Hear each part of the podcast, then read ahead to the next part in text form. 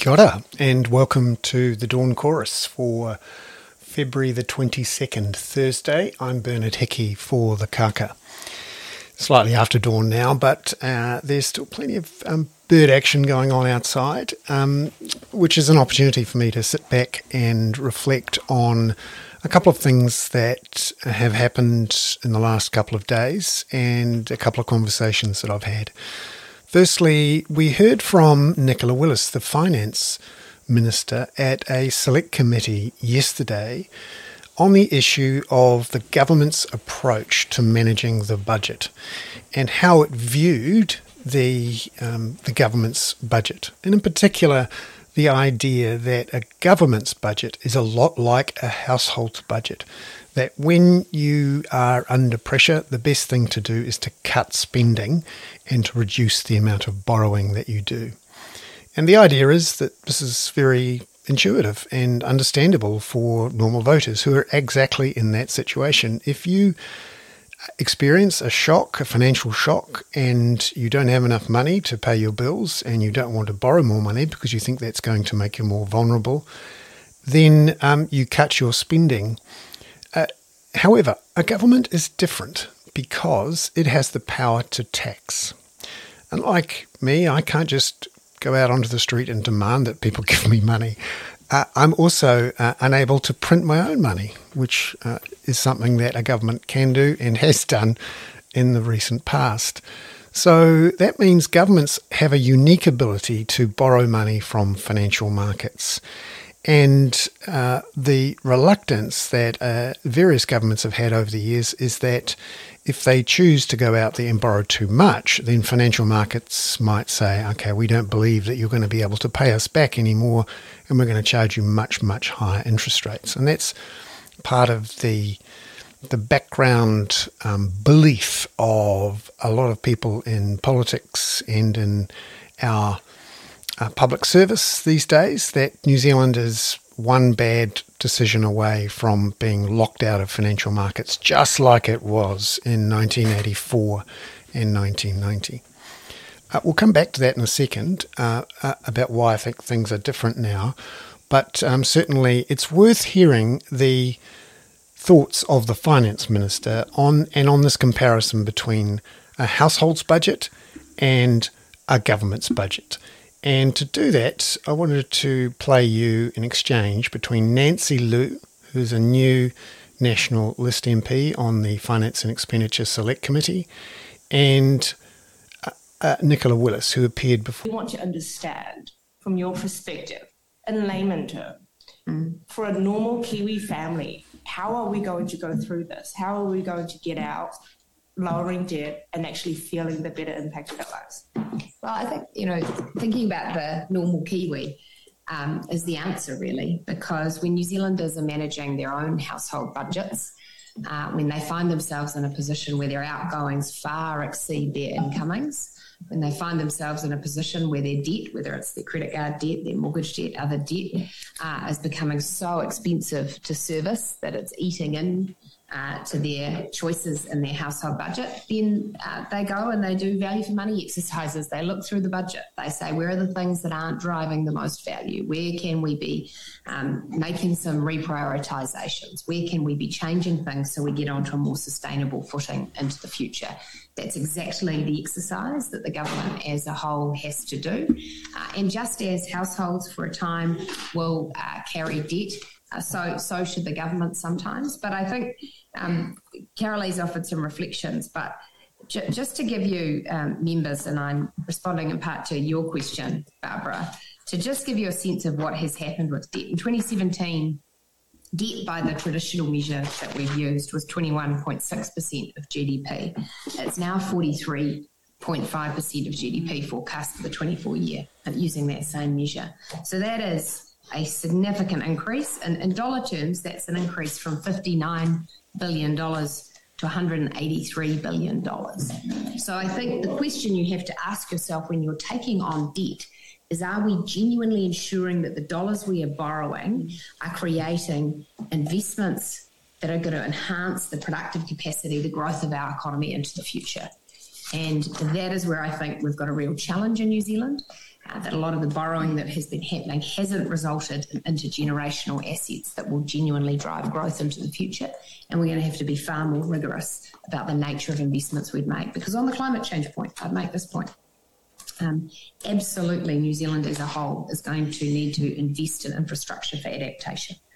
Uh, but we also are going to need an insurance policy so that when weather events happen that have effects that we didn't uh, estimate or that are devastating, that we have the room to borrow to respond. And in a sense, that headroom in our debt position is the country's best insurance policy for climate change, which is we need to have uh, enough space so that when the rainy or extremely cyclony day comes, we can borrow from the world in order to respond effectively and protect the well-being of our people. So there we have it. Um, Nicola Willis um, believing that the government's budget is just like a household's budget.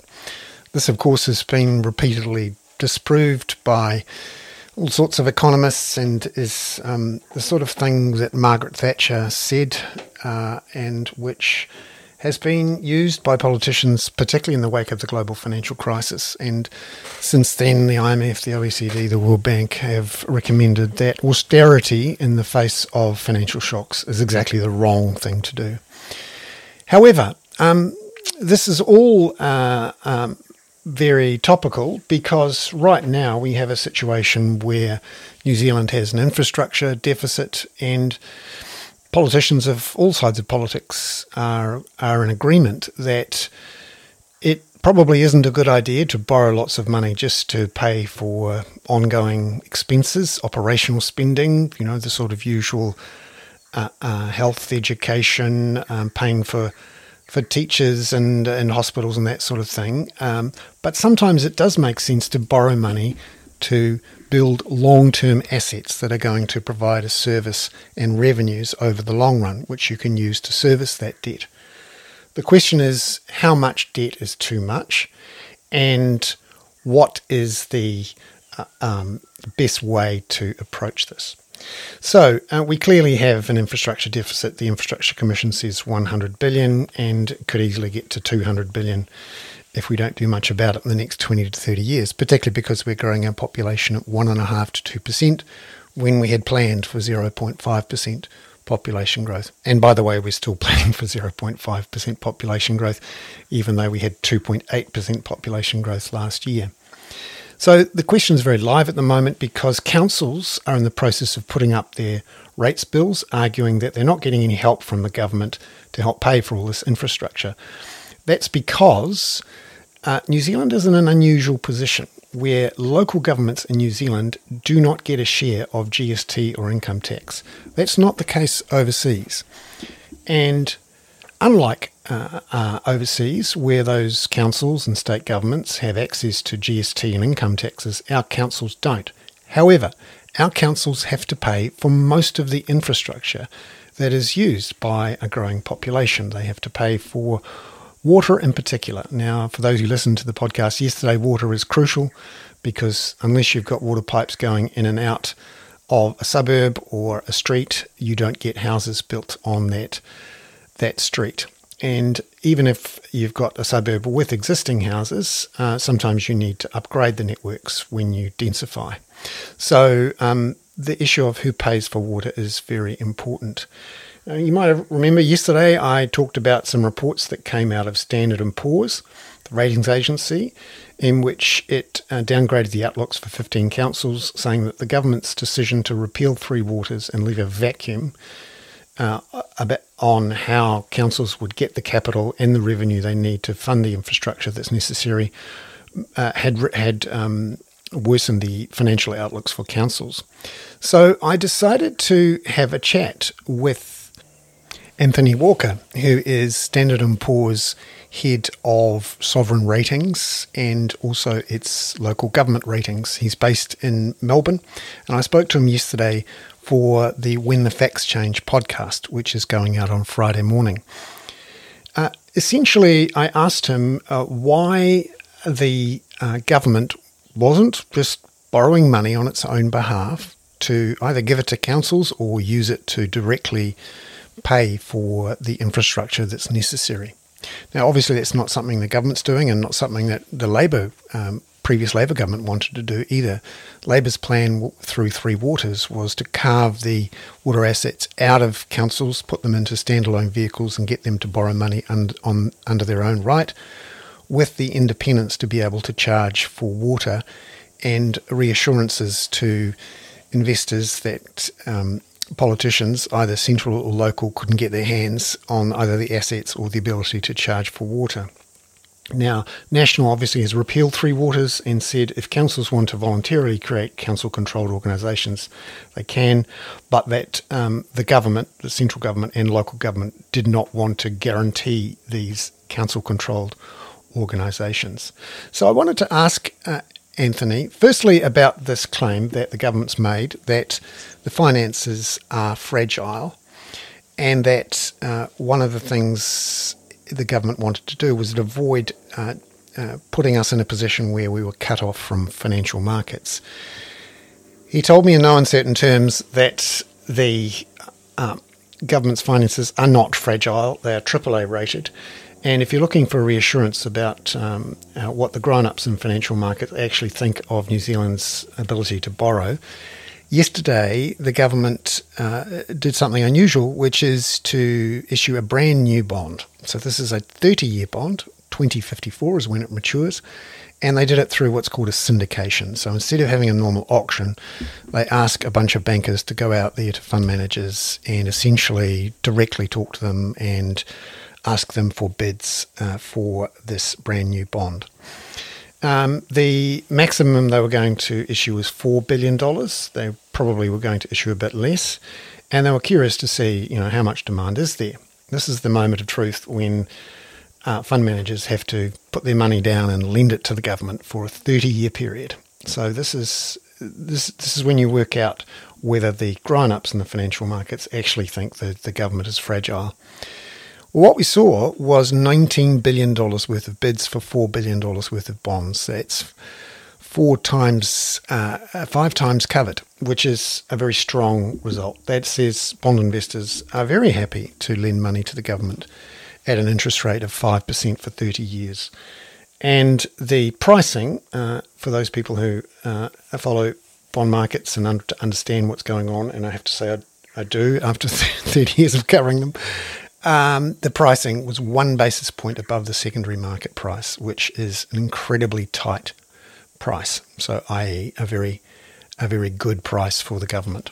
That is not indicative of any government that's under stress. So, um, we have a government that does not want to borrow, uh, even though it can, and even though there is strong demand for that for that debt. It is telling us that there isn't strong demand when there clearly is. And it is telling us that we are very vulnerable to being cut off from financial markets, just like we were in 1984 and 1991. That is clearly not true. And one of the reasons it isn't true, and, and one of the things that a lot of politicians and bureaucrats and economists forget when they make that comparison, they say, oh, we never want to be in that position again.